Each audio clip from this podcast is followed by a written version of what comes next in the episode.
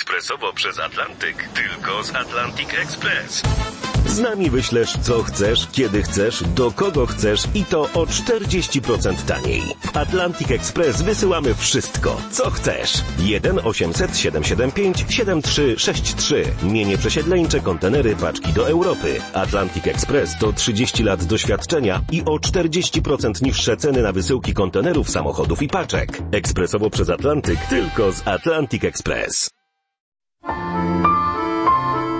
Przepraszam za wtręt osobisty. Otóż mam taki, może nie mądry zwyczaj, że na swoje urodziny i imieniny, niestety sąsiadują blisko ze sobą, funduję sobie sam jakiś prezent. W tym roku był to zestaw filmów Ingmara Bergmana, na płytach DVD oczywiście.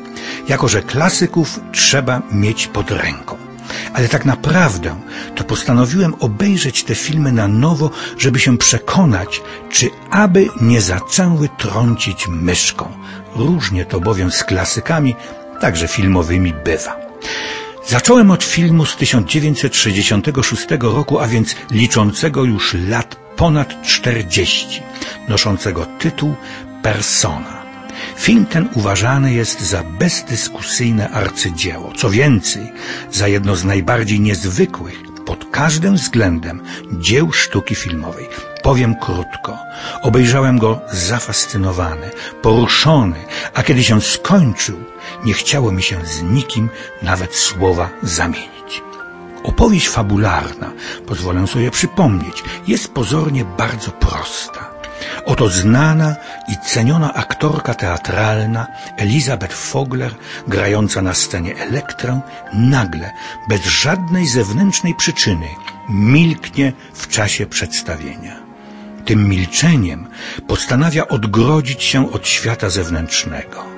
Podczas jej pobytu na obserwacji w szpitalu psychiatrycznym podejmowane próby zrozumienia, a następnie przerwania jej milczenia kończą się niepowodzeniem. Lekarka, przyjaciółka aktorki mówi, można zamilknąć, wtedy się nie kłamie, ale zewsząd wsącza się życie. Jesteś zmuszona reagować, ale rozumiem Twoje milczenie. Lekarka oddaje Elizabeth do dyspozycji swój dom letni na skalistej, odludnej wyspie. Elizabeth wyjeżdża w towarzystwie Almy, przydzielonej jej młodej, 25-letniej pielęgniarki. Milczenie Elizabeth z jednej strony, a otwartość, spontaniczność ze strony pielęgniarki stwarzają szczególny klimat, rodzą sytuacje coraz bardziej dwuznaczne, dramatyczne.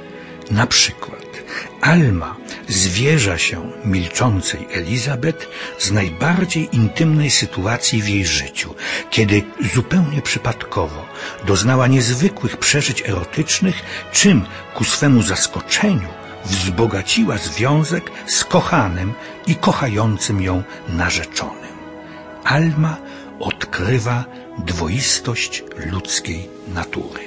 Ale też przypadkowo odkrywa dwoistość Elizabeth, która w liście do lekarki wspomina, trywializując zawierzone jej doznania pielęgniarki.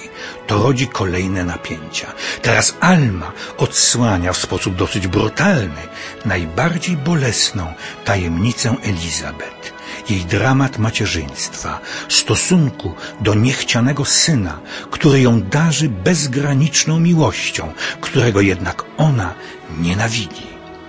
Między Elizabeth i Almą dochodzi do sytuacji drastycznych, wręcz do rękoczynów.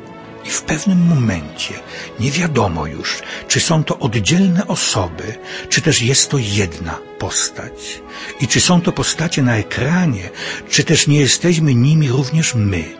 Obojętnie, czy w Szwecji, Polsce, czy gdziekolwiek na świecie. My ze swoimi problemami, rozterkami, pytaniami, pozostającymi często bez odpowiedzi.